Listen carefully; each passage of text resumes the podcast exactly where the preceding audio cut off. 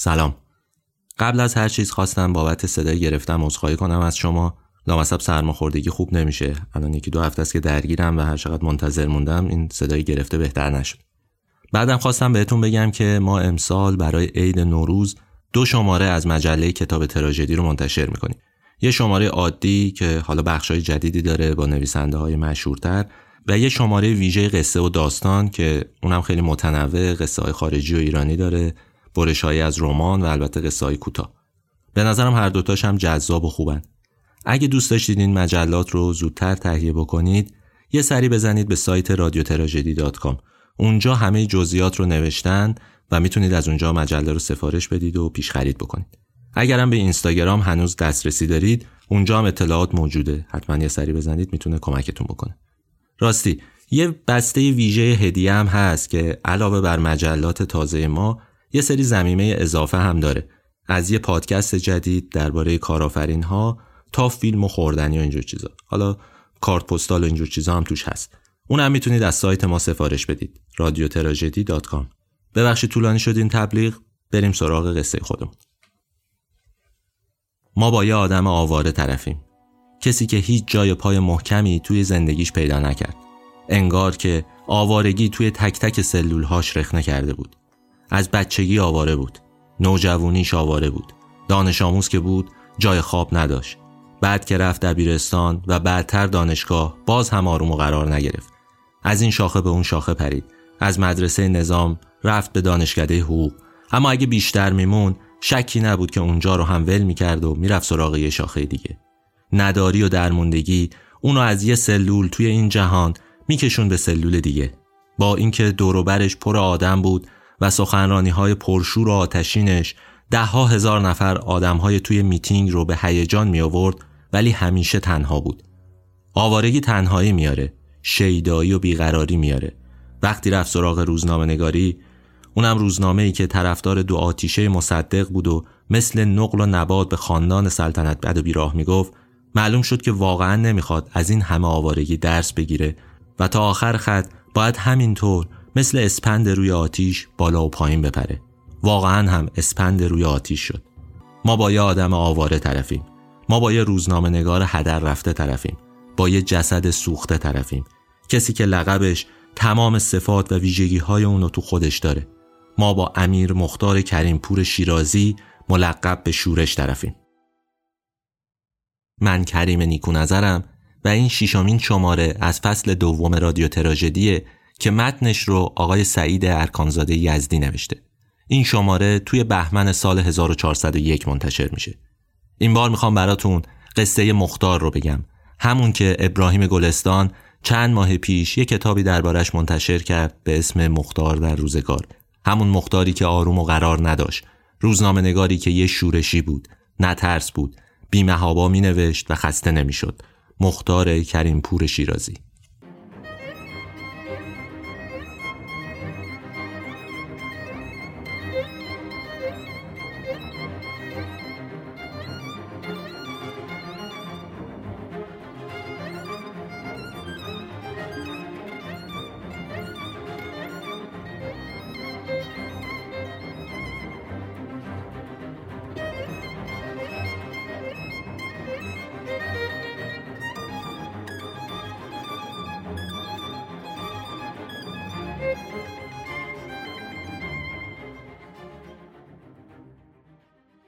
اول کار فکر کردم اسم روزنامه را بودشکن بگذارم چون حس می کردم خودم به نوعی بودشکن هستم و عزم خود را جذب کرده بودم که خلیلوار این بتهای ننگین، کثیف و آلوده را شکسته مردانه و سمنداسا خود را به آتش بزنم. می‌خواستم پرده مبهم و ننگینی را که بتهای دروغین به دور خود کشیده و هزاران نفر از مردم محروم و شریف ملت را به بیگاری و حمالی واداشتند دریده و قیافه کریه و زشت و خطرناک این ماران خوشخط و خال را به آنها نشان بدهم. اینها رو کریم پور شیرازی می‌نویسه. وقتی که می‌خواد از اولین انگیزه هاش برای روزنامه نگاری حرف بزنه. امیر مختار کریم پور شیرازی روزنامه نگاری مربوط به عواست دهه 20 و اوایل دهه سی. اگه پرچم روزنامه نگاری افشاگرانه و متحورانه محمد مسعود با روزنامه مرد امروز در سال 1326 با ترور مسعود به خاک افتاد کریم پور شیرازی اون پرچم رو توی سال 1329 با روزنامه شورش از زمین برداشت و دوباره بلند کرد. تیکه از مطالب شماره سوم روزنامه شورش رو براتون تعریف می‌کنم تا ببینید از چی دارم صحبت می‌کنم. مردم می‌گویند اشرف منظورش همون اشرف پهلویه چه حق دارد در تمام شعون مملکت دخالت کند و مقدرات یک ملت کهنسال را به بازی بگیرد مردم می‌گویند این پولهایی که اشرف به نام سازمان شاهنشاهی از مردم کور و کچل تراخمی و بیسواد این مملکت فقیر و بدبخت می‌گیرد به چه مصرفی میرساند مردم می‌گویند ما می‌خواهیم بیاییم و دخل و خرج سازمان شاهنشاهی را کنترل کرده و رسیدگی نماییم و ببینیم این پولهای حلال به چه مصرفی می‌رسد. مردم می‌گویند مملکت ما چند پادشاه دارد و اصولا حدود و اختیارات سلاطین مشروطه تا چه اندازه است؟ گویا همیشه مسائل مملکت تو همین وادی سیر می کرده و هر روزنامه‌نگار آزاده ای که خواسته علم مقابله با ظلم برداره کارش کشیده به دایره بسته هسته سخت قدرت. میراث محمد مسعود برای کریمپور شیرازی یه میراث ویژه بود. دوره روزنامه‌نگاری مسعود از سال 21 تا 26 سال 26 هم توی چاپخونه مرد امروز ترور میشه. کریمپور شیرازی شیفته محمد مسعود بود. به قول جوانای انگلیسی پرون امروزی رول مدل اون مسعود بود. برای همینه وقتی که جای اون سبک روزنامه نگاری مسعود رو خالی می‌بینه همون روزنامه نگاری تند و البته فحاش روزنامه شورش رو را میندازه آقای مختار. و الحق و انصاف تو وادی افشاگری و تند و و پرخاش به دربار سه تا سور هم به مسعود می‌زنه. کریمپور شیرازی تو سخنرانیاش هم همینطور بود. و وقتی شروع می‌کرد دیگه حد یقف نداشت و از خود بیخود می‌شد و تا ته مطلب می‌رفت. برای همین بود که هم محمد مسعود و هم کریمپور شیرازی بین مردم این همه محبوب بودند. کلمات اونا انگار آبی بود که روی آتیش دل خون مردم احساساتی و تحت فشار و تحقیر جامعه ایرانی ریخته می‌شد. و البته معلومه که ته این شکل روزنامه نگاری توی این کشور به کجا می‌رسه؟ اصلا چرا ما از وسط ماجرا شروع کردیم؟ چرا رسیدیم به تفسیر روزنامه نگاری بذارید برگردیم عقب ببینیم کریمپور شیرازی کی بود از کجا آمد و چطوری سر و کلش تو جامعه مطبوعاتی ایران پیدا شد.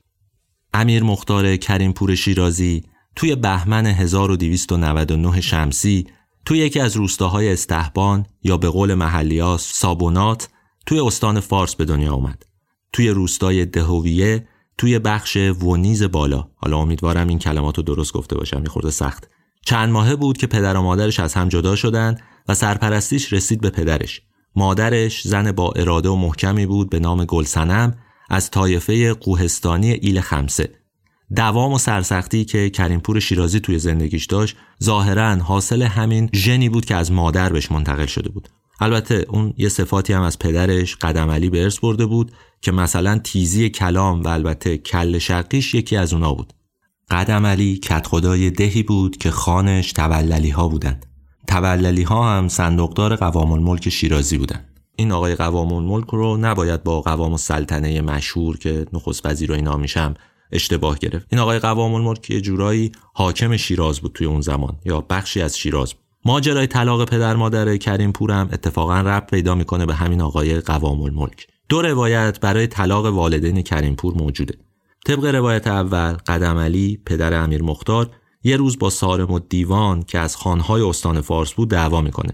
نتیجه این میشه که دستگیر و زندانیش می‌کنن و میندازنش تو هلفتونی گلسنم به در خونه سارم و دیوان میره اعتراض می‌کنه و میگه که چرا شوهر منو گرفتید. قوام الملک هم که از ماجرا مطلع میشه یه نامه می‌نویسه که قدم علی رو سریعا آزاد کنید. ولی وقتی قدم علی از حبس میاد بیرون شاکی میره سراغ گلسنم و میگه که زن من نباید به در خونه سارم و دیوان می‌رفته. این میشه که گلسنم رو طلاق میده. حالا یه حکایت دیگه هم هست درباره طلاق. ماجرا اینه که یه شب وقتی قدم علی از فسا مهمون داشته به زنش بددهنی می‌کنه و جلوی مهمونا بهش فوش میده. گلسنم بهش بر می‌خوره ولی اون شب چیزی نمیگه. فردا صبح که پاشو توی کفش می‌کنه تا طلاق بگیره. قدم علی طلاق نمیده تا اینکه گلسنم می‌فهمه قوام الملک می‌خواد بره به عتبات و سر راش میسته دهانه اسب و می‌گیره و اصرار می‌کنه که طلاقش رو از آقای قدم علی بگیره. جملهش هم این بوده یا این لچک من رو سرت بکن یا طلاق من رو از مشقدم علی بگیر. قوامم که تحت این شرایط قرار می‌گیره دستور طلاق میده. یه حکایت سومی هم هست این وسط مربوط به دختر گلسنم از شوهر بعدیشه. این دختر نقل کرده که یکی از خانها کسی رو میفرسته که از قدم علی دو جوال کاه برای اسباش بگیره. ولی قدم علی نمیده و گلسنم اونجا بهش اعتراض می‌کنه. میگه چرا وقتی یه آدم بزرگی از تو یه درخواست کوچیکی داره جواب سربالا میدی خلاصه دعوا بالا می‌گیره و گلسنم که اخلاق ایلیاتی داشته یه جوری آزادی اجتماعی و رفتاری توی وجودش بوده توی خونش بوده از قدم علی به شدت ناراحت میشه و درخواست طلاق می‌کنه. ماجرام دوباره برمیگرده به قوام الملک و اینکه اون حکم میده به اینکه طلاق بگیرن و قدم علی ناچار میشه که زنش رو طلاق بده. حالا داستان رو طولانی نکنیم ماجرای پدر مادرش رو. در این حد بدونید که این دو نفر از هم طلاق گرفتن. وقتی این دو نفر طلاق می‌گیرن امیر مختار شیش ماهه یا به قولی نه ماهه بوده. امیر مختار میمونه وسط و پدرشون رو برمیداره می‌بره پیش خودش. در واقع اونو می‌ذاره پیش خواهرش پیش خواهر قدم علی و مختار پیش امش بزرگ میشه. چند سال بعد که مختار 5 6 ساله میشه یه سر میره روستایی که مادرش توش اقامت داشت و اونجا هم شوهر کرده بود و تصمیم می‌گیره که اونجا زندگی بکنه. ولی خانواده پدری وقتی متوجه این ماجرا میشن سری میان و با اصرار و اینجور چیزا ورش میدارن و برش میگردونن به همون شهری که توش اقامت داشتن. این سفر و یه مدت اقامت پیش مادر و بعد برگشتن دوباره پیش عمه و اینها اونو دو هوایه می‌کنه. میگن تا وقتی به سن مدرسه می‌رسه کریمپور مرتب بین مکتبها و دبستانهای روستای خودش و روستای مادرش در رفت و آمد بوده. کلاس شیشم رو که تموم می‌کنه چون توی نیریز و استحبان مدرسه مقاطع بالا وجود نداشته ناچار میره به شیراز. توی ایام دبیرستان دربدری ها شکل دیگه ای پیدا می‌کنه. حالا دیگه جای خواب هم نداره. یه مدتی همینجوری توی مساجد شیراز شب و روز می‌کرده. خیلی زندگی سختی داشته. تا اینکه با توللی ها آشنا میشه. توللی رو گفتم بهتون. جزو خانواده های صاحب نفوذ و صاحب اعتبار بودن. حسابدار خاندان قوام الملک هم به شمار می اومدن توللی ها مختار رو ور و می‌برن خونه خودشون و زیر پروبالش رو می‌گیرن. یه دلیلش این بود که این خاندان یه پسری داشت همسن و سال آقای امیر مختار. خیلی هم آدم مشهوریه. اون کسی نیست جز فریدون توللی که بعدها شاعر مشهوری میشه. اما این آشنایی اگرچه به یک دوستی صمیمی بین امیر مختار و فریدون توللی میانجامه ولی پایان خوشی نداره. یه خورده سب کنین این قصه رو براتون تعریف می‌کنم.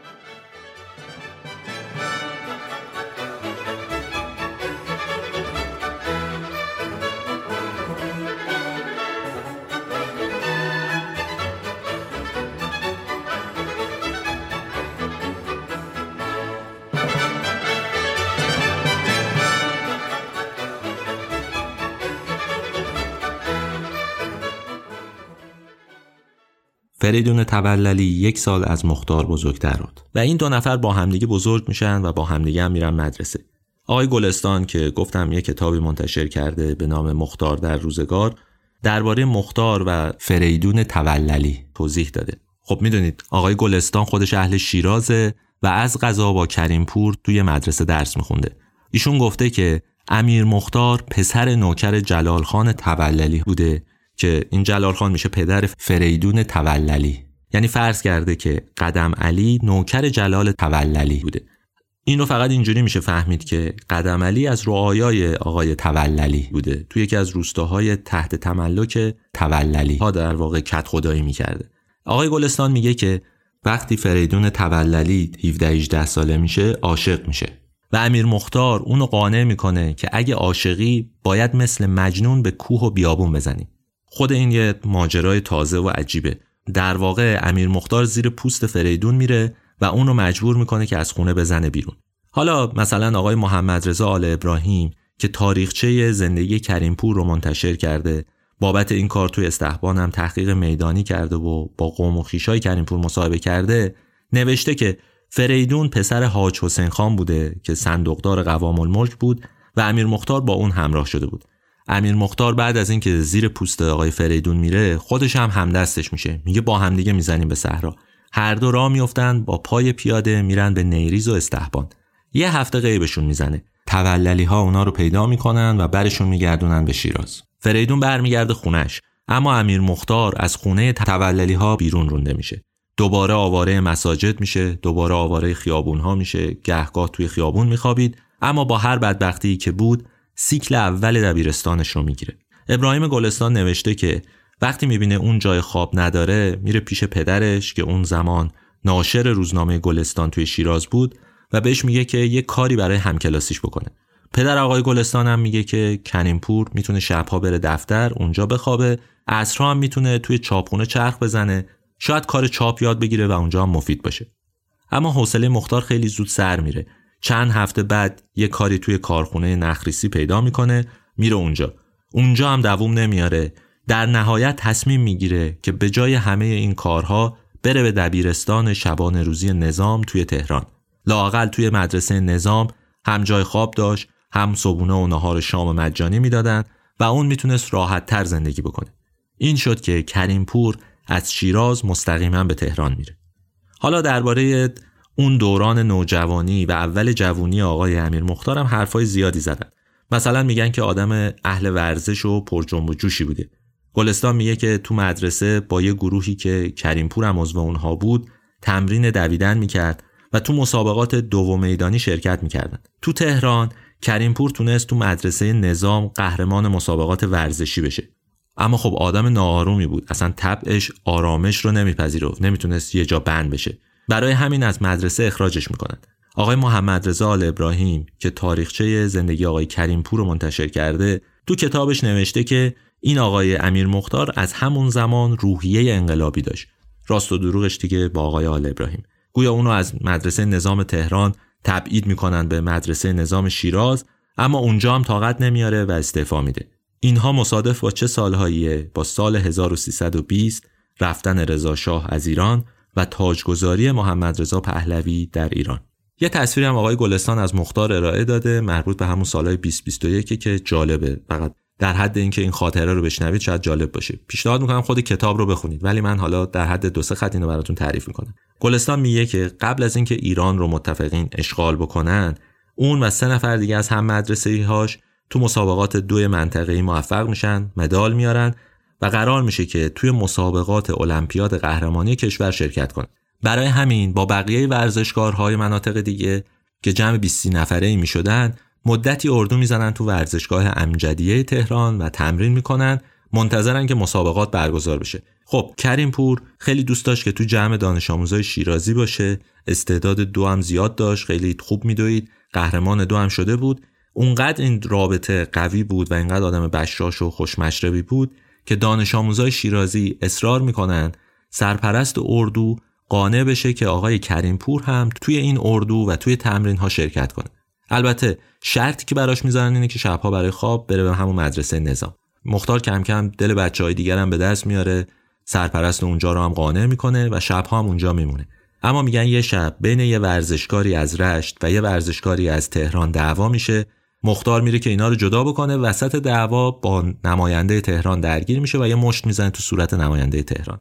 برای همینم از اردو میندازنش بیرون. این اردو بعدها کنسل میشه به خاطر اینکه تهران رو می‌گیرن متفقین. اصلا کل مسابقات روی هوا میره. ولی قصه دو آقای گلستان و امیر مختار همچنان ادامه پیدا می‌کنه. بعدها آقای گلستان میگه که من تماشاچی یک دوره از مسابقات دو بودم. اتفاقی دیدم که مختار هم جزو دونده هاست. توی اون مراسم آقای محمد رضا شاه و فوزیه همسر اولش به همراه قوام که تازه نخست وزیر شده بود کنارش هم سران ارتش بودن اومده بودن مسابقات رو ببینن. میگن که وقتی دونده ها به صف شدن قبل از اینکه داور توپانچش رو شلیک بکنه و دونده ها شروع کنن به دویدن کریمپور شروع می‌کنه به دویدن. دو بار این اتفاق میفته قبل از شلیک کریمپور شروع می‌کنه دویدن. خلاصه اون رو از میدون دور می‌کنن و اخراجش می‌کنن. وقتی که شاه داره از ورزشگاه بیرون میره امیر مختار دو سه بار میپره جلوی شاه و شروع می‌کنه به داد زدن و درخواست کردن که داور حق من رو خورده و شما حق منو باید بگیرین میگن که ارتشی ها میندازنش زمین از پاهاش می‌گیرن و میکشنش کنار. این تصویرها رو آقای گلستان تو کتابش تعریف کرده و در واقع شمه ای از اینکه کریمپور شیرازی چه جور آدمی بوده چقدر سرسخت بوده چقدر آدم دیوونه بوده واقعا با این کارهایی که انجام می‌داده توی همین میدون مسابقه دو میدانی به نظرم معلوم میشه. ولی صبر کنید فکر نکنید که دیوونه بازی آقای امیر مختار کریمپور شیرازی به همین کارها و این مسخره بازی ها مثلا محدود میشه. اون یه بار تو گوش حاجلی رزمارا زده. چطوری؟ یه خورده سب کنید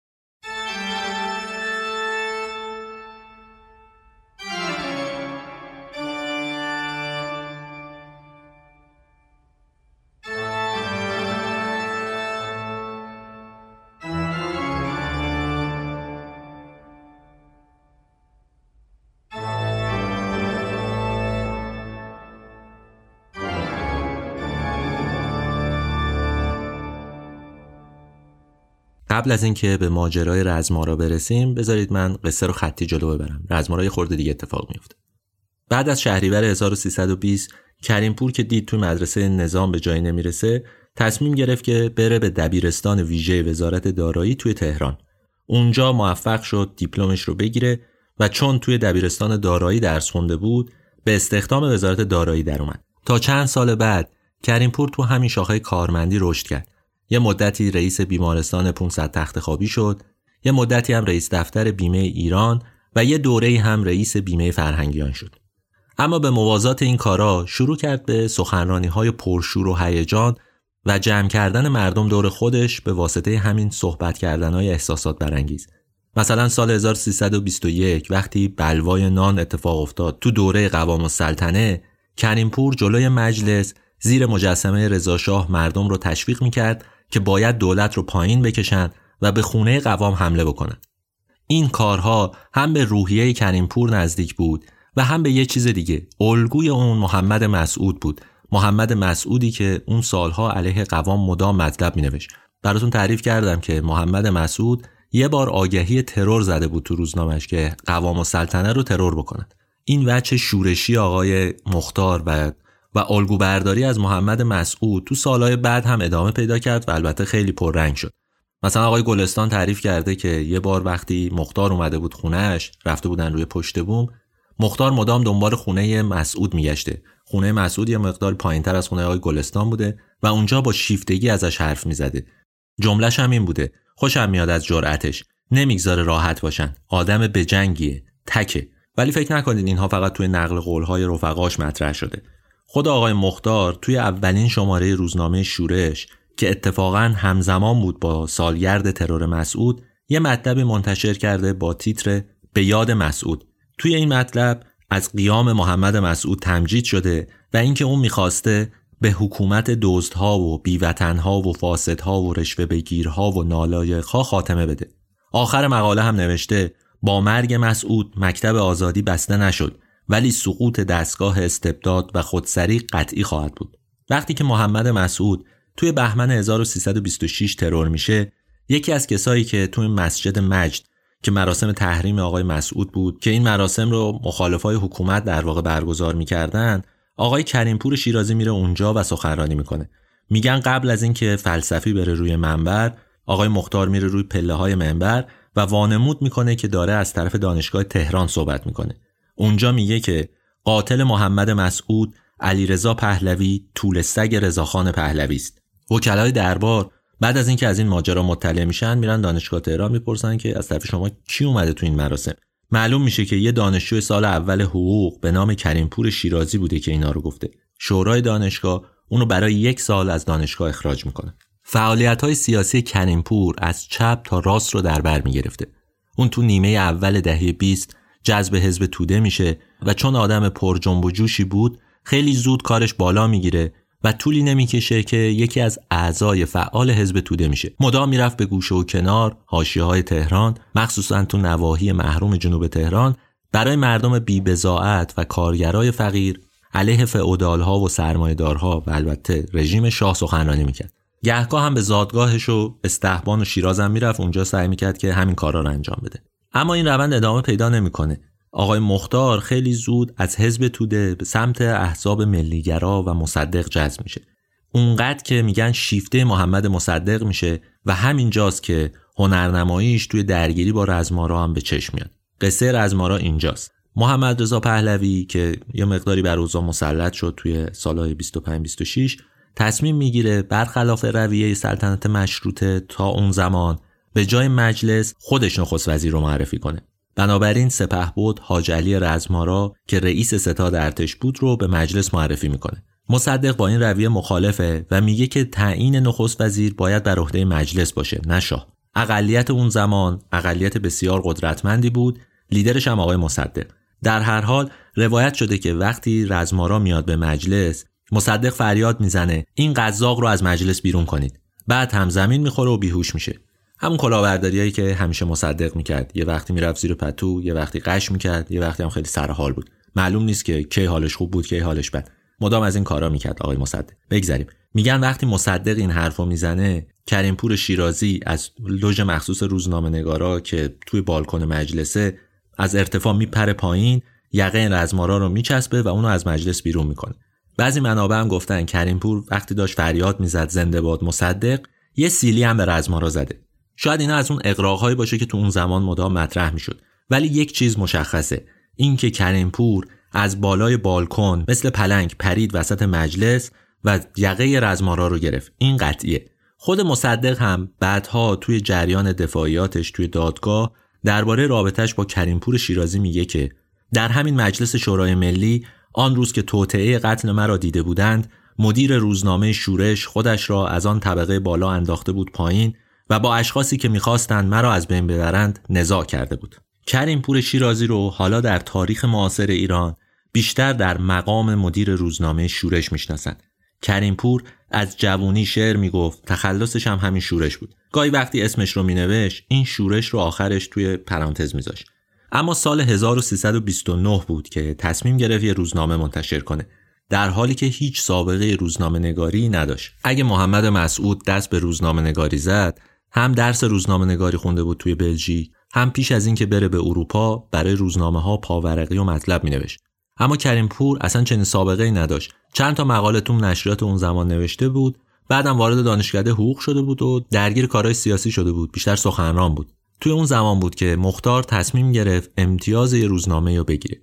یکی از کتابایی که درباره زندگی کریمپور شیرازی منتشر شده کتابی به اسم سه چهره جنجالی مطبوعات در عصر پهلوی آقای امیر اسماعیلی نوشته نشر علم منتشر کرده حدود 20 سال پیش کتاب البته منبع نگاری دقیقی نداره ولی توی همین کتاب نوشته شده که تو دولت مصدق یک مدت انتشار هر نوع نشریه‌ای به دست هر فردی آزاد شده بود و کریمپور از این فرصت استفاده کرد و روزنامه شورش رو منتشر کرد. اولین شماره روزنامه شورش توی 29 بهمن 1329 منتشر شد. اون زمان هنوز دولت مصدق سر کار نیومده بود.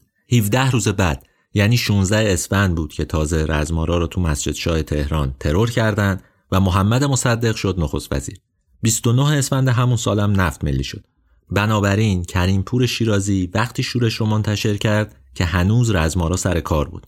آقای جعفر مدرس صادقی داستان نویس مشهور توی یکی از شماره های مجله اندیشه پویا یه نقد مفصلی نوشته روی همین کتاب آقای گلستان مختار در روزگار اونجا میگه که جمله رو از رو می‌خونم که دقیق باشه کریمپور شیرازی مورد حمایت بالاترین مقام دولتی زمان خودش قرار گرفت و امتیاز هفته نامش را به دستور رزمارای نخست وزیر به او دادند. مدرس صادقی نوشته رزمارا هفته دو روز بار عام می‌داد و هر کسی که عرض حال یا حاجتی داشت می توانست به دیدنش برود. کریمپور شیرازی که از دانشکده حقوق فارغ و تحصیل شده بود و یکی دو سال توی شرکت بیمه کار کرده بود به دیدنش رفت و تقاضای امتیاز یک هفته نامه کرد.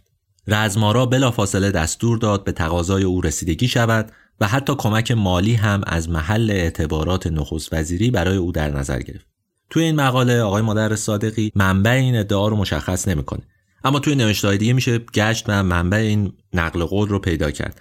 ظاهرا منبع این ادعا آقای ابراهیم صفایی مورخه که کتابای زیادی هم درباره شخصیت معاصر نوشته.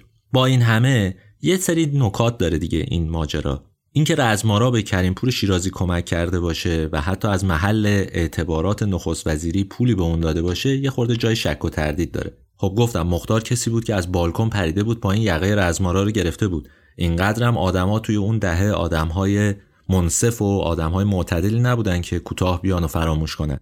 اینجور چیزا معمولا عواقب تلخ و دردناکی داشت. همچین کاری آقای مختار کرده بود این رو تقریبا همه منابع میگن. حالا شاید سر چک زدن تو گوش رزمارای خورده اما اگر وجود داشته باشه. ولی سر بیرون کردن رزمارا از مجلس به دست مختار هیچ اما و اگری نیست. یه نکته دیگه هم وجود داره. کریمپور طرفدار سفت و سخت مصدق بود. رزمارا و مصدق هم توی اون دوران دشمن خونی هم بودن. از طرف دیگه رزمارا با محمد مسعود هم یه سری خصومت داشت. تا جایی که می‌گفتن مسعود رو عوامل رزمارا ترور کردن. بعدها هم وقتی روزنامه شورش منتشر شد علیه رزمارا کلی مطلب نوشت.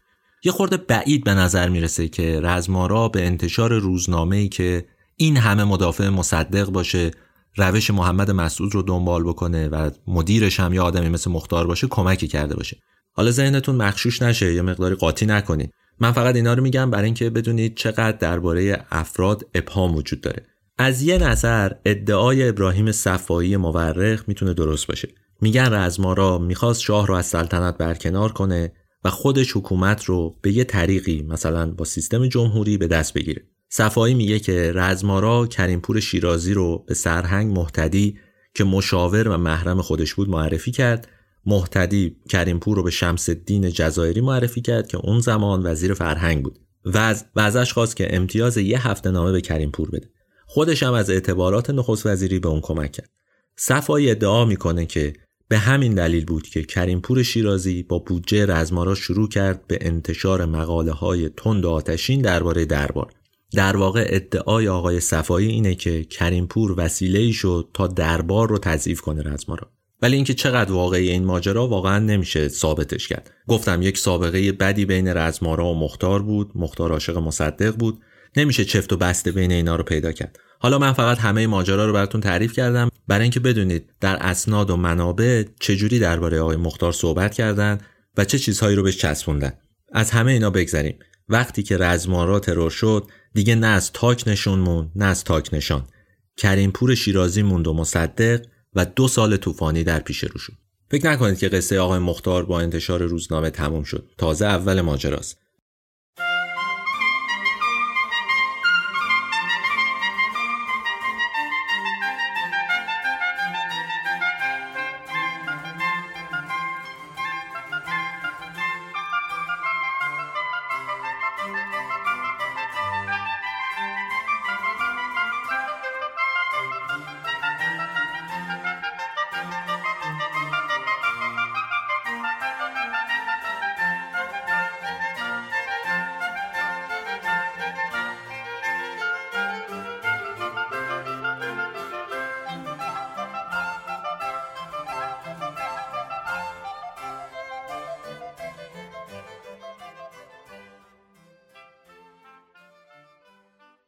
برای اینکه روزنامه شورش رو براتون معرفی بکنم لازم نیست واقعا کار خاصی انجام بدم. فقط تیتر یک شماره اول این روزنامه رو براتون می‌خونم تا بفهمید اوضاع از چه قرار بوده.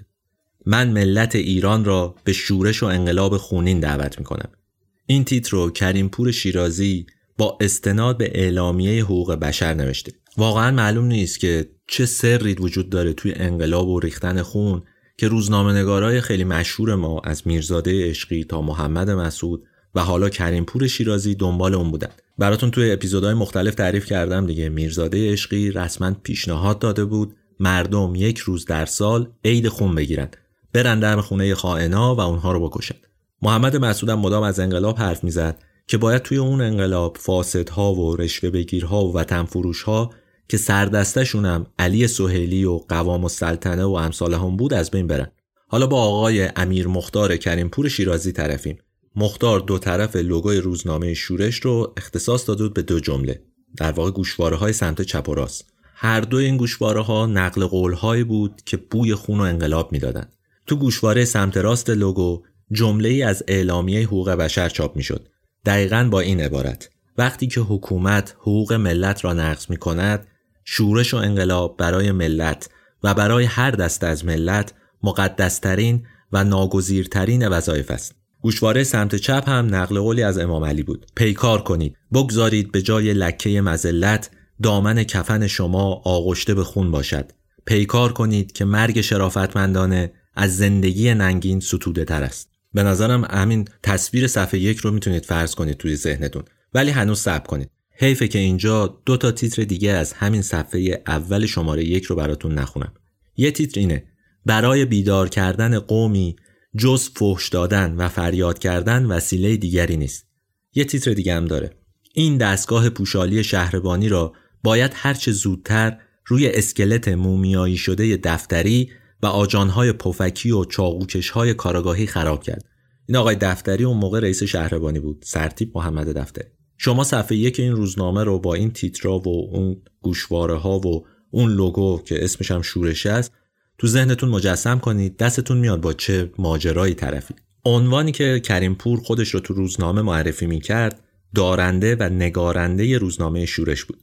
شماره اول روزنامه شورش فقط روی جلدش بوی خون نمی‌داد. تو صفحه دومش یه شعری از فرخی یزدی چاپ کرده بود که مطلعش اینه. گر خدا خواهد بجوشد بهر بی پایان خون می‌شوند این ناخدایان غرقه در طوفان خون. با سرافرازی نهم پا در طریق انقلاب انقلابی چون شوم دست من و دامان خون مثل روزنامه مرد امروز محمد مسعود که گزارش های افشاگرانه از فساد دستگاه های دولتی توش بود تو این شماره شورش هم یه گزارش درباره فسادهای شهربانی و اداره دارایی تهران منتشر شده. یه مقاله از حسین فاطمی درباره محمد مسعود چاپ شده که فاطمی توی اون توضیح داده طبق مکاتباتی که از اروپا با مسعود داشته اون مرتب می‌گفته که قصد کشتنشو دارن. تو صفحه آخر همین شماره هم عکس سخنرانی کریم پور شیرازی تو سال 1326 بالای جنازه محمد مسعود تو زمان تشییع چاپ شده. گفتم اون موقع کریمپور خودش رو به عنوان نماینده دانشجویان دانشگاه تهران جا زده بود و اونجا سخنرانی کرده بود. تو همین شماره اول تیتر یکی از مطالب چنان ضد رزماراه که شاعبه کمک رزمارا به کریمپور رو واقعا کمرنگ می‌کنه. این تیتر عجیب و غریب اینطوریه. اگر مردم لاشه متعفن وسوق دوله را از دست لاشخورها می‌گرفتند و در آتش خشم و غضب خود میسوختند. دیگر امثال رزماراها و دکتر تاهری ها جرأت خیانت پیدا نمی‌کردند. واقعا وضع روزنامه‌نگاری تو اون دوران عجیب و غریبه. حیرت آور این نوع نوشتن. این حرفایی که الان درباره اخلاق حرفه‌ای و سوگیری نداشتن روزنامه نگاری و انعکاس دو طرف رویداد می‌زنیم اون زمان اصلا محلی از اعراب نداشت. آدمها طرفدار بودن بیشتر از اینکه روزنامه نگار باشن و منطق داشته باشن. طرفدار یه دسته یه گروه یه فرقه بودن و همین رو به شکل خیلی سریح و اوریان و حتی گاه با فهاشی ادامه می‌دادن. فکر نکنید فقط هم یه تعداد اندکی بودن.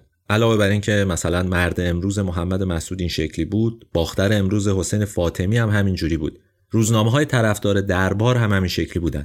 مثلا روزنامه فرمان که مدیرش عباس شاهنده بود و اگه نگاه کنید می‌بینید که روزنامه ها به شدت مسلکی هستند یعنی بیپروا عقاید خودشون رو بیان می‌کنن به مخالفینشون هم توهین می‌کنن. اصلا هیچ حد و مرزی برای این چیزا ندارن. گاهی نشریات حتی پاشون از اینم فراتر میذاشتن به سوژه هاشون فوش هم می‌دادن. از جمله همین مطلبی که گفتم تو روزنامه شورش چاپ شده بود. برای اینکه فقط بدونید دنیای شورش چجوری بود بذارید یه پاراگراف از همون متنه که درباره وسوق و دوله بود و براتون بخونم. به لحن و انتخاب کلمات و شکل جمله ها نگاه کنید. نوع برخوردش با یک آدم رو ببینید چجوریه. کامل به نظرم دستتون میاد. یه خورده ممکن طولانی بشه ولی اشکال نداره. به نظرم بامزه است. این مطلب که یه گزارشی از مرگ وسوق دوله اینجوری شروع میشه. بالاخره وسوق دوله لعنتی گور به گور افتاده عاقد قرارداد ننگین 1919 که نشانه کاملی از بندگی و بردگی او نسبت به ارباب با وفایش انگلستان بود پس از یک عمر خیانت به ملت و مملکت پس از 60 سال قارت و چپاول پس از یک قرن غلامی و بندگی اجانب به جای اینکه در همان زمان زمامداریش یعنی در همان هنگام انعقاد قرارداد او را تکه تکه کنند در بستر حریر در میان ناز و نعمت در بین غلامان و کنیزان متعدد و با پرستاری اتبای حاضق به مرگ طبیعی ساقط شد. تعجب اینجاست که در هنگام تشییع لاشه گندیده این پیر کفتار خائن لاشخورها چنان استقبالی از او به عمل آوردند که حتی برای مرحوم معتمن الملک هم که یک عمر به این مملکت با صداقت و پاکدامنی و شرافت خدمت کرد چنان تشییعی به عمل نیاوردند. به جای اینکه از ترس انتقام ملت لاشه افن وسوق دوله را نیمه شب کسانش در گوشه مستراح خانه چال کنند دو روز مرتب در رادیو و روزنامه ها خبر مرگ تأسف آور او را با آب و تاب هرچه تمامتر اعلام می کنند و بعد هم رئیس دولت وقت و نخبه رجال کشور در تشییع جنازه شرکت می کنند و در مسجد برایش مجلس ختم آنچنانی می گیرند. به نظرم همین چند جمله نشون میده که اصلا چجوری با آدم ها برخورد می‌شد با سیاستمدارها مخصوصا. ولی یه نکته ظریفی هم داره ها. این نوع از مطالب که بسیار هم زیاده در دهه 20 بسیار محبوب مردم بودن. آدما فکر می‌کردند که توی روزنامه یه نفر داره حرف دلشون رو می‌زنه. حق چهره های قدرتمند سیاسی رو می‌ذاره کف دستشون. مردم هم همین رو ظاهرا می‌خواستن. یعنی یک بدبستون منطقی به نظر می‌رسید. حالا محمد مسعود هم همین راه رفته بود. روزنامه نگاری شده بود که خیلی معتبر بود. به هر حال روزنامهش خوب فروش می‌رفت. فاطمی هم با همین چیزها مشهور شد توی اون دوران. حالا قبل از اینکه ماجرای شماره اول رو تموم کنیم بذارید یه شعری هم از خود آقای مختار براتون بخونم. با امضای شورش شیرازی چاپ شده.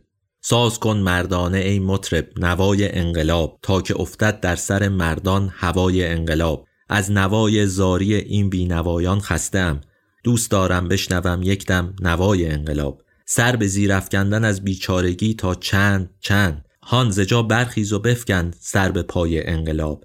هرچه گفتی ای ای آسمان سودی نکرد. زین سپس باید بگویی ای خدای انقلاب.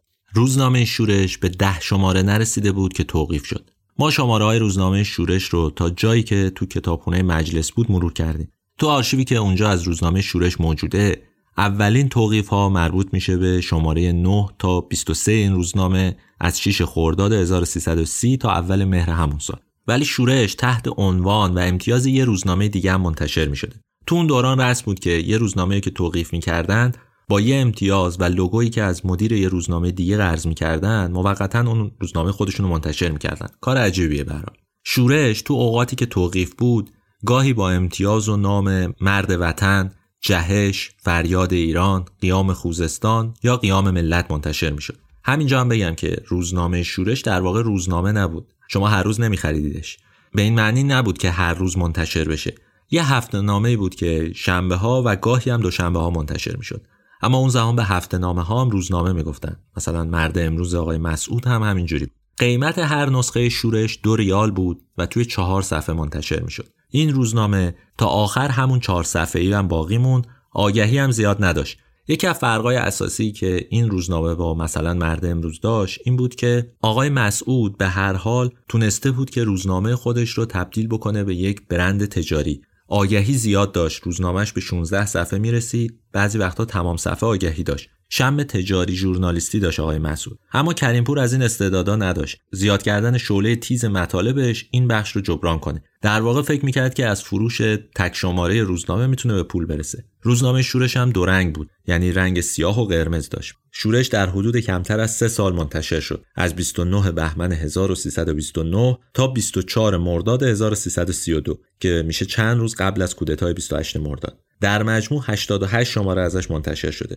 اگه قرار بود به شکل هفته نامه منتشر بشه باید به 130 عدد می‌رسید. ولی چون روزنامه توقیف می‌شد گاهی هم پیش میومد که کریمپور رو دستگیر بکنن بیفته زندان روزنامهش خیلی مرتب در نمیومد با این همه روزنامه شورش که از روزنامه های محبوب مردم بود و از این نظر به لحاظ تجاری بد عمل نمی‌کرد. درسته پول زیادی به آقای مختار نمی‌رسید ولی به هر دخل و خرجش در میومد بذارید باز هم درباره شورش صحبت کنم چون روزنامه جالبیه. شماره نه شورش که زمان توقیف و با امتیاز روزنامه مرد وطن تو 6 خرداد 1330 منتشر شده یه مطلب داره درباره صنعت نفت. اون موقع ماجرای ملی شدن نفت و اینها در جریان بود. قصه خلعیت و اینا داشت اتفاق میافتاد. تیتر یک روزنامه پر از شعار و احساساته. ما لکه های ننگ و جنایات کمپانی خونخوار سابق نفت را از دامان ملت نجیب ایران مردانه با خون خواهیم شست. طرح صفحه اول هم ملت ایران رو روی نقشه نشون میده که مفلوک و فقیر زمینگیر شدن.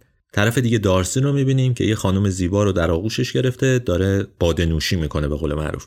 یه چیز دیگه هم روزنامه شورش داره که جالبه. اخبار مربوط به استان فارس خیلی زیاده توش چون خودش بچه شیراز و این نیریز و اینجور جا بوده. خیلی به توجه می‌کرد به استان فارس. حالا یه نکته مهم داره. مثلا یه آقایی بوده به اسم معدل شیرازی امیدوارم اسمشو درست بگم از افراد با نفوذ سیاسی بود نماینده فارس بودن. اون باغ خودش تو خیابون مقصود بیک رو در اختیار یه آقای قرار داده بود به اسم محمد شکوهی. توی خبری که شورش منتشر کرده بود از این آقا یعنی آقای محمد شکوهی به اسم پسرک خوشسیما اسم برده. ادامه خبر رو براتون می‌خونم. شاید شاخ در بیارید. ما از آقای معدل می‌پرسیم ایشان با این پسرک خوشسیما چه وابستگی و چه روابطی دارند؟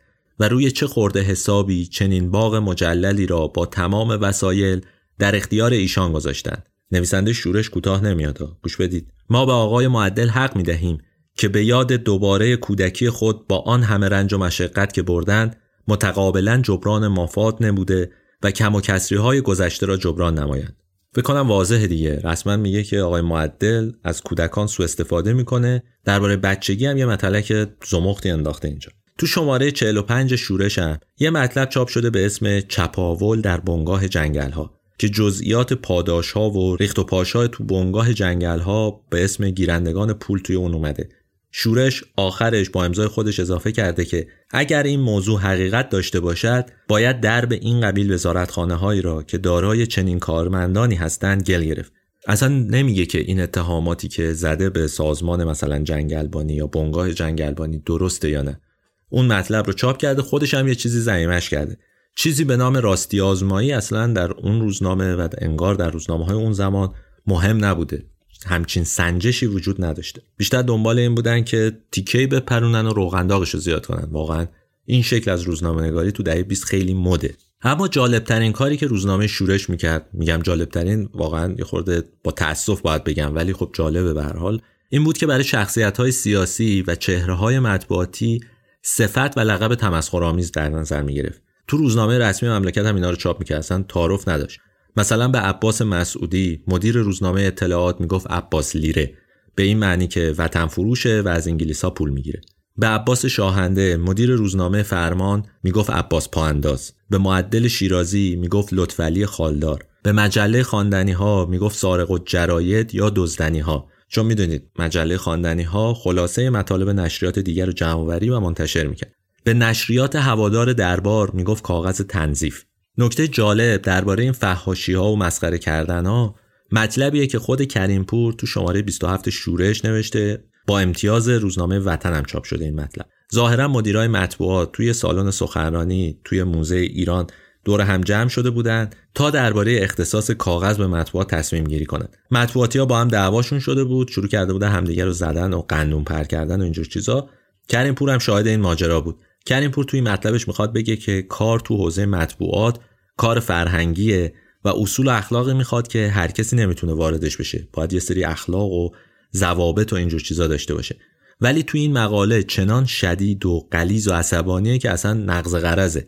یعنی اون چیزی که میگه بقیه باید باشن خودش رعایت نمی‌کنه. کریم پور می نویسه باید مدیران جراید بنشینند و فکری درباره ابتزال مطبوعاتی فعلی ایران بنمایند. باید دست فلان شیرکش دزد فلان کله پز بیبند و بار فلان حمال بیشرفی را که با دادن 65 ریال و گرفتن امتیازی می‌خواهد قلم سور را بشکنند و آبروی 130 ساله مدیران جراید را ببرد گرفت و از صف مطبوعات بیرون انداخت. توف بر کسانی که با سیهکاری خود اجازه دادند هر نااهلی هر نابکاری هر خانه به دوش بد سابقه قلم به دست گیرد و مطبوعات را به انتحار وادار کند. بعدم یه شعری از یکی از دوستاش برای مسخره کردن مدیرای مطبوعات چاپ کرده.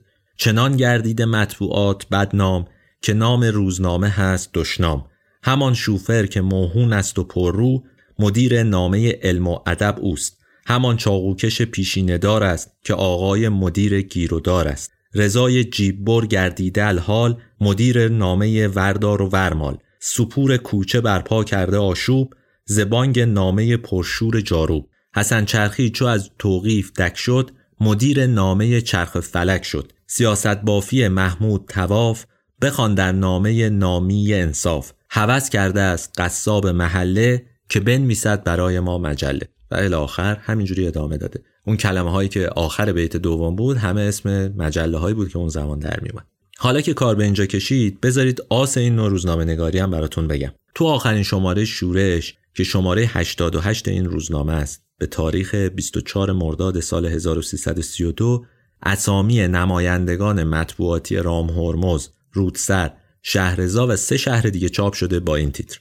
نمایندگان بدحساب و کلاهبردار شورش را بشناسید. بعد گفته شده که این اشخاص در تصویه حساب فروش روزنامه شورش نهایت بدرفتاری را کردند. آنها را به کلاهبرداری به شما معرفی می‌کنیم. اسم این نماینده ها و شهراشون آورده و بعد نوشته مردم شرافتمند شهرستان ها چون روزنامه شورش زبان شما و متعلق به شماست ما انتظار داریم که طلب شورش را شما از این دزدان بیشرافت مردانه وصول کنید. من هی مدام میگم آدم باور نمی‌کنه ولی واقعا باید باور کنیم که در روزنامه های ما یه زمانی اینجوری می نوشتن حالا نه اینکه الان روزنامه هامون خوبه ها الان روزنامه هامون واقعا بی اثرن و هیچی توشون نیست. از فرد معدب بودن شبیه آدمای اساقورت داده شدن. ولی اون موقع هم اصلا یه جور عجیبی بودن دیگه. البته فضای سیاسی و فضای اجتماعی هم همینقدر تون بود. اون میزان قتل و اون میزان علیه هم حرف زدن تو مجلس و دولت هایی که مدام میافتادن و اینها اصلا فضای متفاوتی بود. اصولا این فضای متفاوت بعدها تو در سی و چل هم ادامه پیدا می‌کنه. مثلا اگه جریان نقد فیلم رو هم بررسی کنید مدل نوشتن هوشنگ کاووسی و اینا متوجه میشید که خیلی تحت تاثیر این شیوه نوشتن بودن. آدما خودشون رو مهار نمی‌کردن. تو نوشتن حواسشون بود که باید متلک بگن تند باشن تیز باشن. یه راهی پیدا کن که مخاطب جذبشون بشه. این جذاب نوشتن حالا فارغ از فوشایی که می‌دادن و لحن و اینجور چیزا اون چیزی که در روزنامه نگاری ما تقریبا مرده. خیلی کم دیگه وجود داره. بگذاریم بذارید برسیم به قصه مختار و مصدق که یه قصه جذاب و البته تلخ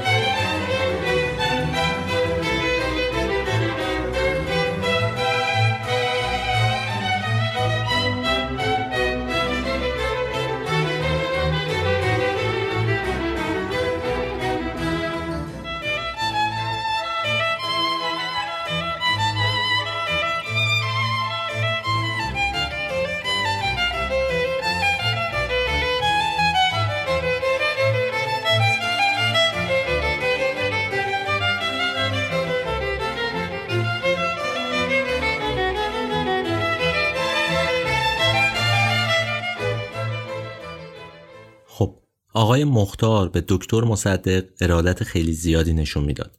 داستان پریدن از بالکن و اینا رو براتون تعریف کردم. علاوه بر اون خیلی مکرر پیش می اومد که تو سخنرانی های خودش به نفع مصدق و نهضت ملی حرف بزنه. تیترا و طرحهای زیادی هم از مصدق تو صفحه اول شورش اومده. دشمنای مصدق هم تو شورش به شدت نقد می شدن. هرچه به زمان کودتا هم نزدیک میشیم می‌بینیم که مطالب انتقادی درباره کسایی مثل مکی و کاشانی و مزفر بقایی بیشتر میشه. همینطور انتقاد و حرفا علیه دربار. تو آخرین شماره ها هم شخص شاه مورد انتقاد شورش قرار می‌گیره. تیتر یک ها و عکس ها همچنان دارن از اعدام و انقلاب حرف می‌زنن و قلزت و لحن بیان هم خشنتر و تندتر شده. تو شماره 80 شورش که توی تاریخ 30 تیر 1332 منتشر شده کریمپور رسما می نویسه همان روز اول تشخیص دادیم که تمام بدبختی ها زیر سر این دربار جنایتکار جبار خونخوار آلت دست استعمار لندن می باشد. توی همین مطلبم شهادتین میگه و می نویسه من خود را برای مرگ شرافتمندانه سرخ در راه بزرگی عزت و جاه ملت قهرمان و محروم خیش آماده کردم. تو شورش می نویسه که اونم مثل محمد مسعود تو نامه به مرگ تهدید شده و متن نامه ها رو هم چاپ می‌کنه. تیتر یک شماره 17 مرداد 32 اینه ملت چوبه های دار را آماده می کنند. طرح روی جلدم چوبه های داره که فهرستی شامل بسیاری از شخصیت های سیاسی تو لیست اعدامش هم هست. تو آخرین شماره شورش 24 مرداد 1332 تیتر بالای صفحه چهار با رنگ قرمز اینه شاه باید بین سلطنت بر ملت ایران یا فرمانبرداری از بیگانگان کودتاچی یکی را انتخاب کند خیلی روشن و واضح میگه که بحث کودتا مطرحه. این درست کیه؟ یک روز قبل از کودتای ناکام 25 مرداد. شاه هم تلویحا همدست کودتا اعلام میشه توی همین روزنامه. تو همین شماره هاست که روزنامه شورش حتی از هم جلو می‌زنه. یه جورای انگار کاتولیکتر از پاپ میشه. تیتر می‌زنه. دکتر مصدق اگر بخواهد بیش از این سهلنگاری کند ناچار ملت برای حفظ حقوق خود انقلاب خواهد کرد. با وجود همچین نوشته هایی این واضحه که کریمپور واقعا مصدق رو دوست داشت. یه عشق یه طرفه هم بود. کریمپور به مصدق ارادت و علاقه زیادی نشون می‌داد. ولی مصدق سعی می‌کرد همیشه فاصلش رو باش حفظ کنه. مثلا وقتی اظهارات مصدق تو دادگاهش بعد از کودتای 28 مرداد رو می‌خونید این کاملا واضحه. تو دادگاه مصدق سرتیب آزموده که دادستان ارتش تو دادگاه نظامیه کیفرخواست مفصلی می‌خونه که چند بار توی اون به کریمپور شیرازی اشاره می‌کنه. مصدق رو متهم می‌کنه که یه گروهی از امثال کریم پورا رو گرد خودش آورده و اونها به مخالفاش فشار میارن و اونها رو تحت نقد و آزار و اذیت قرار میدن. چند بار تو کیفرخواست مطرح میشه که کریم پور شیرازی تو سخنرانی های خودش مردم را علیه مخالفای مصدق تحریک کرده یا تو روزنامه شورش به توهین و ارعاب مخالفای دولت پرداخته. تو چند مورد مصدق با گفتن دروغ است یا جوابهای چند کلمه توی قرائت کیفرخواست میپریده. وقتی دادستان میگه که روزنامه شورش تحت حمایت مالی دولت قرار داشته و اصلا اجیر شده بود تا بدترین اهانت ها رو به نماینده های اقلیت و جراید بکنه مصدق میگه که دولت هیچ پولی به روزنامه ها نداده. جملهش اینه. همین روزنامه کریمپور یک سطر هم اعلان نگرفته. منظور مصدق اینه که هیچ آیه دولتی بهش نداده. وقتی نوبت به دفاعیات مصدق می‌رسه آقای مصدق میگه که اصلا کریمپور به دستگاه و خونه اون رفت و آمدی نداشته. تو دفاعیاتش وقتی رئیس دادگاه می‌پرسه که مدیر روزنامه شورش با شما چه نسبتی داره جواب میده مصدق. مدیر روزنامه شورش از ده سال قبل یعنی تقریبا از دوره چهاردهم مجلس با بنده ارتباط داشته. یعنی اینکه افکار مرا او به واقع تقویت می‌کرده. در این اواخر به کرات از من وقت ملاقات خواسته و به او وقت ندادم. کارمندان نخست وزیری چند نفری هستند که در این باب اطلاع دارم. مدیر روزنامه شورش حتی برای اعلانات دولت هم هیچ وقت به دولت مراجعه ای نکرده. همیشه گفته است که من روزنامه ام را می‌خرند و احتیاج به اعلانات دولتی ندارم. ارتباط دیگری با بنده نداشته است. مهمترین اتهام کریم پور شیرازی توهین به مقام سلطنت بود. تو دادگاه مصدق از اون می‌پرسن که آیا کریم پور رو لایق می‌دونستید که به قول خودتون افکارتون رو تقویت کنه؟ مصدق میگه که اگر کسی به کسی عقیده داشت باید حتما آن شخص هم بگوید نظراتش صحیح است. بعد رئیس دادگاه میگه که چرا اجازه دادید اونقدر به مقام سلطنت توهین کنه؟ مصدق جواب میده به هیچ وجه من الوجوه بنده ارتباطی با او نداشتم. این سه چهار ماه آخر دولت بنده بنده چندین نفر شاهد دارم که او خواست به کرات مرا ملاقات کند. وقت ملاقات به او ندادم. بعد توضیح میده که روزنامه ها هرچی می نوشتن برای نفع خودشون بوده. اون چیزی رو که مردم خریدار بودن می نوشتن. میگه که من به روزنامه ای که پول ندهم و کمک نکنم بنده چه نفوذی دارم که به آن توصیه کنم که چیز بد بنویسد یا ننویسد. صحیح است که روزنامه ها بد می نوشتن ولی جلوگیری از آنها با دادسرا بوده. کریمپور شیرازی 25 مرداد 1332 جلوی خونه مصدق یه سخنرانی خیلی خیلی تحریک آمیز می‌کنه و مردم رو به شورش علیه سلطنت تشویق می‌کنه. این ماجرا برای دربار خیلی گرون در میاد تو دادگاه هم از مصدق می‌پرسند که چرا جلوی اون رو نگرفته مصدق جواب میده خدا شاهد است اگر من اطلاع داشته باشم منزل من منزلی نبود که اگر صدایی بیاید فورا از چگونگی آن مطلع شوم هر روز بلنگو می آمد از اینجا رد می شد. هر ساعت یک عده اهم از موافق و مخالف در آنجا می آمدند و سر و صدا می کردند. من مطلقا از میتینگ ساعت 11 صبح کریمپور شیرازی در خیابان کاخ خواه جلوی خانه خواه دورتر اطلاع نداشتم. حرفایی که مصدق تو دادگاه می‌زنه البته که دفاع حقوقیه. یه جوری داره سعی می‌کنه خودش رو تبرئه کنه. بالاخره دکترای حقوق داشته آدم کارکشته بوده زرنگ بوده حواسش جمع بوده که چی میگه. اما با وجود اینا به نظر می‌رسه که قبل از کودتا هم مصدق یه جوری فاصلش رو با کریم پور شیرازی حفظ می‌کرده. برای آدم سیاسی هم خیلی منطقی نبوده که بخواد یه حامیش رو خیلی حمایت بکنه. به هر حال مختار بدون اینکه اصلا نیازی به تشویق مصدق داشته باشه تو اون مسیر حرکت می‌کرده. مصدق هم به همین به نظر می‌رسه که راضی بوده. حالا که به اینجا رسید بذارید یه ماجرایی هم براتون تعریف کنم که این آقای مختار چقدر آزار داده دربارو. آقای کریمپور توی 26 فروردین 32 تو میدون شهرداری شیراز یه سخنرانی می‌کنه به طرفداری از مصدق. باعث میشه که یه آدم بریزن تو شهر مغازه ها و برخی از اماکن مثل اداره اصل چهار ترومن رو غارت کنن و آتیش بزنن. کار اونقدر بالا می‌گیره که آمریکایی‌ها پناه می‌برن به باغ ارم. اون زمان باغ ارم دست ایل قشقایی بود. و از ایل قشقایی درخواست می‌کنن که کمکشون کنه. ایل قشقایی می‌خواد وارد شهر بشه که با مخالفای دولت درگیر بشه و اونها رو برونه چون در واقع طرفدارای دربار بودن که داشتن شهر رو خراب می‌کردن.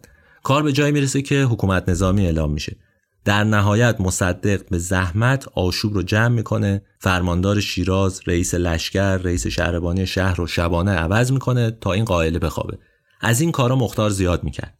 برای همینم بود که عصر 28 مرداد بعد از اینکه به خونه مصدق حمله کردن و در واقع کودتا در آستانه پیروزی بود دفتر روزنامه شورش هم مثل دفتر روزنامه های باختر امروز و به سوی آینده و چلنگر قارت شد. وقتی ریختن داخل روزنامه شورش کریمپور ظاهرا توی روزنامه بود.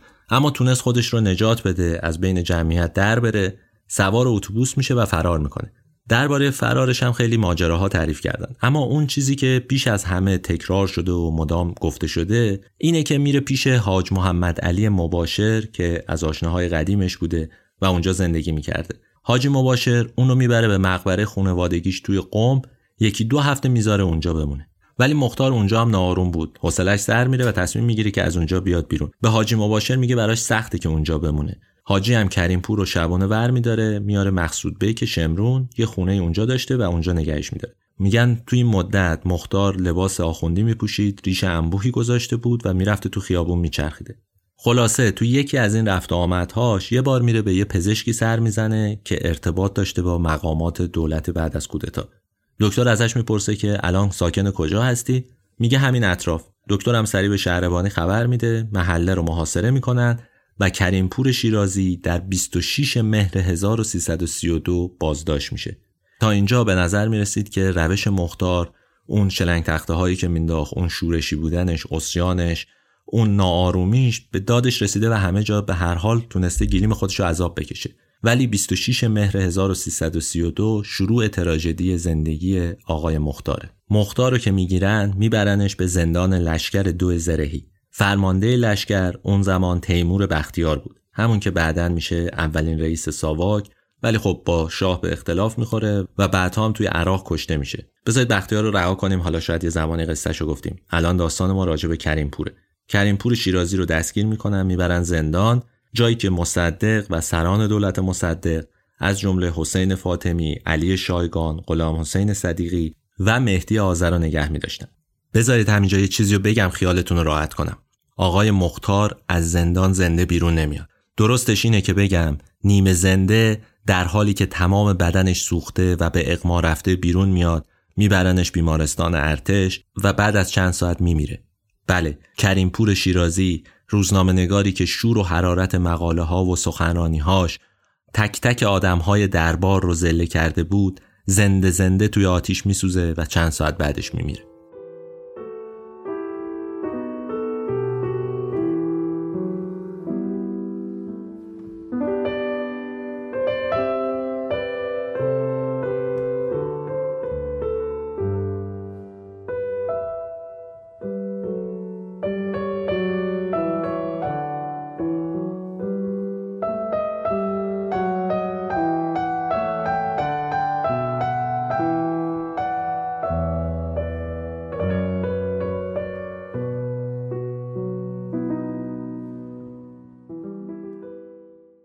درباره سوختن کریم پور شیرازی بین کسایی که سرگذشتش رو نوشتن اختلاف نظره. توی این ماجرا طیفی از اظهار نظرها رو می‌بینیم. یه گروهی طرفدارای دربارن و طرفدارای کودتا یه سریش هم طرفدارای سرسخت دولت مصدق و مخالفای کودتا. این وسط افسانه هم خیلی زیاد ساخته شده. مثل خیلی از خیال پردازی ها و قربانی سازی ها و چه می‌دونم اهریمن سازی هایی که توی عامه مردم رواج داره درباره آقای مختارم خیلی ای حرفا زدن. ولی اون چیزی که میشه بهش استناد کرد اونیه که الان براتون کم و بیش تعریف می‌کنم. کریم پور شیرازی رو وقتی بازداشت می‌کنن خب اول میبرنش بازجویی. اما چند نفر تعریف کردن که تو روزای اول بازداشتش روی دوشش پالان میذاشتن و می‌گفتن که توی حیات راه برو. وقتی یه بار تشنه شده تو ظرف آبش ادرار ریختن تا اون از اونا مصرف بکنه. این روایتی که گفتم رو چند نفر تایید کردن. میشه بهش استناد کرد. اما یه روایت هایی هم هستن که خیلی نمیشه استناد کرد بهشون بعید اتفاق افتاده باشه. مثلا میگن کریم پور شیرازی نیمه شب 23 اسفند در واقع بامداد دوشنبه 24 اسفند توی زندان دچار سوختگی شدید شد. یکی از شایعات اینه که شب چهارشنبه سوری بوده که خب نبوده و شاه و اشرف میان تو حیات زندان یه زیافتی برگزار می‌کنن برای خوشگذرونی. اونجا به گردن کریمپور زنجیر میندازن میارنش داخل حیات و اشرف یه سیلی به گوش کریم پور می‌زنه. اونم دهنشو باز می‌کنه و شروع می‌کنه فوش دادن و و شعار میده زنده باد مصدق. اونا هم تحمل نمی‌کنن بنزین میریزن روی کریم پور و اون آتیش می‌زنن. واقعیتش اینه که اون روز نه چهارشنبه سوری بوده نه شاه و اینا رفته بودن اونجا. این ماجرایی که تعریف کردم اون سال 58 59 مجله امید ایران چاپ کرده. نوشته که متخصص شکنجه ساواک به گردن کریمپور زنجیر میندازه میارتش در حضور شاه و اشرف که کنار تیمور بختیار ایستاده بود. می‌خواد یه پالونی بندازه روش و سوارش بشه. در نهایت هم میگه که یک نظامی به دستور شاه کبریت می‌کشه لباس کریمپور آتیش می‌گیره و اون میسوزه. ولی چند تا اشتباه مهم داره این ماجرا دیگه فکر می‌کنم بدونید. فکر می‌کنم حد زدید. اول اینکه توی اون سال اصلا ساواک تأسیس نشده بود. ساواک سال 35 رو اندازی شد. بختیارم اون موقع رئیس ساواک نبود. فرمانده لشکر دو زرهی بود. اینجور اشتباهات توی متنایی که درباره مختار نوشتن وجود داره با همه اینا شخصیت های تاریخی زیادی هستند که میگن کریمپور رو از قصد سوزوندن از جمله اینا میشه به مصدق، غلام حسین صدیقی، محمد علی عمویی، حسین مکی، غلام حسین مصدق، پسر دکتر مصدق، مسعود بهنود، احمد توانگر و حتی شعبون جعفری اشاره کرد. همه اینها میگن ما شنیدیم که کریم پور آتیش زدن. از اون طرف هوادارای دربار و سلطنت میگن که کریم پور برای اینکه فرار کنه خودش پتوش رو آتیش زده اما نتونسته فرار کنه و سوخته. اونا هم حرفایی می‌زنن که واقعا نمیشه به اصالتش اطمینان داشت. مثلا بعد از فوت کریم پور روزنامه فرمان، صدای مردم، زمان و آتش مطالبی نوشتن تا مرگش رو توجیه کنن. مطالبشون هم تقریبا شبیه به همه گزارش هایی که توی کیهان و اطلاعات چاپ شده بازی خورده واقع گرایانه تر و دقیق تره این وسط ولی گزارش روزنامه فرمان از همه خندهدارتره. حالا میگم خندهدار وقتی بخونم متوجه میشید. چیزایی نوشته که تاسف برانگیزه. حالا به نظر آشنا میاد دیگه از اینجور متنا. به نظرم همه ما تو ذهنمون یه چیزای شبیه این هم هست. روزنامه فرمان نوشته که کریمپور در آخرین دقایق حیاتش در حالی که داشت تو بیمارستان ارتش جون می‌داد در میان جمع یه سخنرانی کرد. تو روزنامه فرمان از قول مختار نوشتن که من خیلی بد کردم به همه کس. بی جهت آزار رساندم. نسبت به شاه جوان و محبوب و مهربان نهایت بیوجدانی را به خرج دادم. به خانواده سلطنتی وقیهانه مطالبی را نسبت دادم که اکنون پشیمانم. فرمان نوشته که کریمپور بعد از عجز و التماس به اطرافیان اضافه می‌کنه. من میمیرم ولی برای اینکه روح من در عذاب نباشد برای من از شاهنشاه طلب مغفرت و بخشایش کنید. من بد کردم ولی شاه مهربان است و مرا میبخشد. اتومبیل مرا به بنگاه خیریه اشرف پهلوی بدهید چرا که من در زمان حیات نسبت به این خواهر خیرخواه شاه بسیار بد کردم. می‌خواهم به این وسیله نظر او را برای بخشیدن روحم جلب کنم. حسابشو بکنه دیگه یه آدمی که سوخته چجوری می‌تونه این حرفا رو زده باشه؟ اونم مختاری که از اول ضد دربار و اینا بوده. شاید برای اینکه بدونیم روایت دقیقتر چیه باید بریم سراغ یه آدم دیگه. پرویز خطیبی روزنامه نگار و مدیر مجله حاجی بابا اون زمانی ماجرا رو شرح داده. آقای خطیبی سال 32 رفته بود به شوروی. کودتا هم وقتی اتفاق افتاد اصلا ایران نبود. 20 شهریور از راه بندر پهلوی بندر انزلی فعلی به ایران برمیگرده و توی همون انزلی اون رو به اتهام هواداری و از مصدق دستگیر می‌کنن. خطیبی رو میارن تهران. اون خاطراتش از زندان رو تو چند جا نوشته. یه بار تو مجله سپید یه سال بعد هم در سال 33 تو همون سال 33 یه کتابی هم منتشر می‌کنه به اسم حاجی بابا. مفصل درباره وقایع زندان حرف می‌زنه. ذهنتون منحرف نکنم ولی بعدها خاطرات آقای خطیبی به عنوان پاورقی تو مجله هفتگی جوانان تو کالیفرنیا هم چاپ شده. بعدهای کتابم ازش چاپ کردن.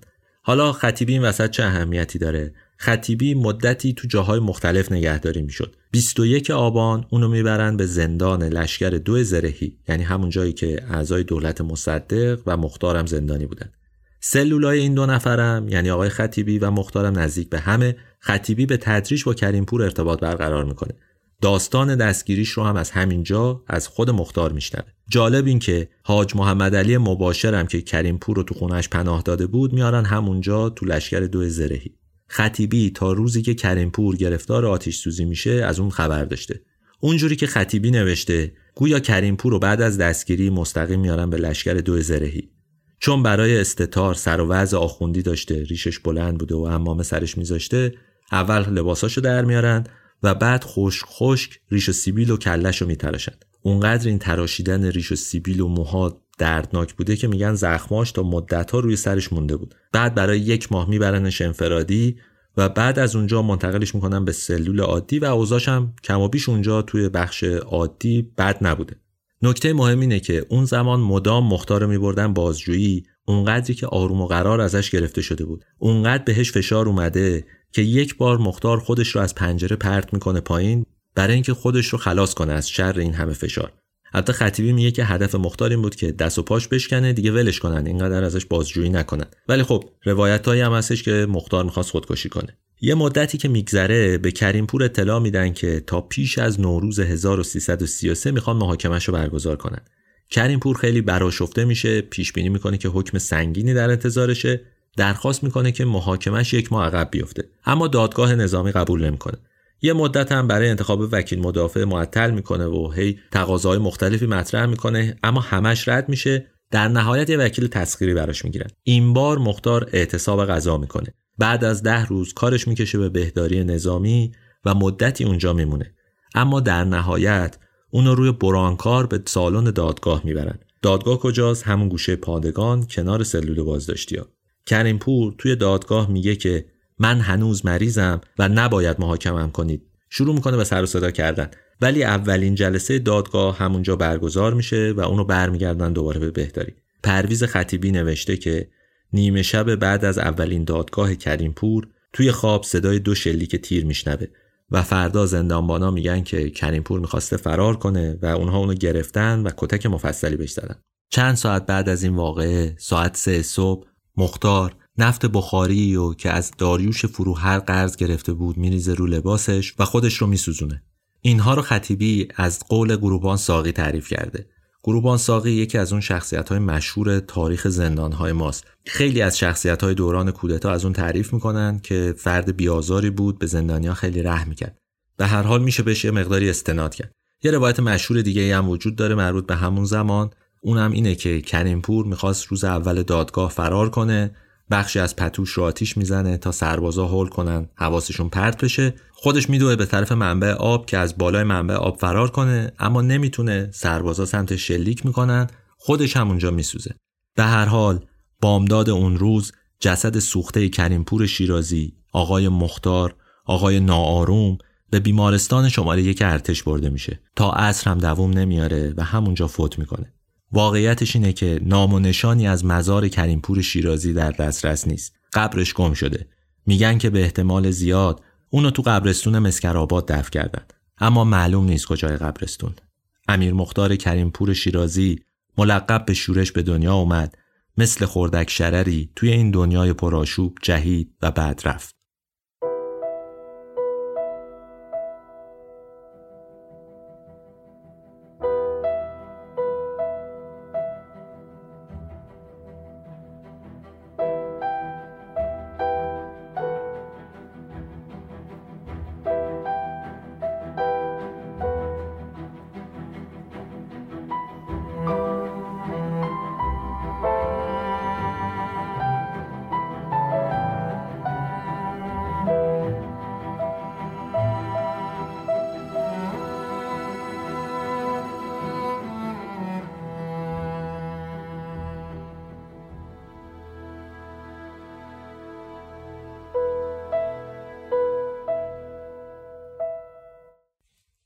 شیشمین شماره از فصل دوم رادیو تراژدی بود که من کریم نیکو نظر اونو براتون روایت کردم.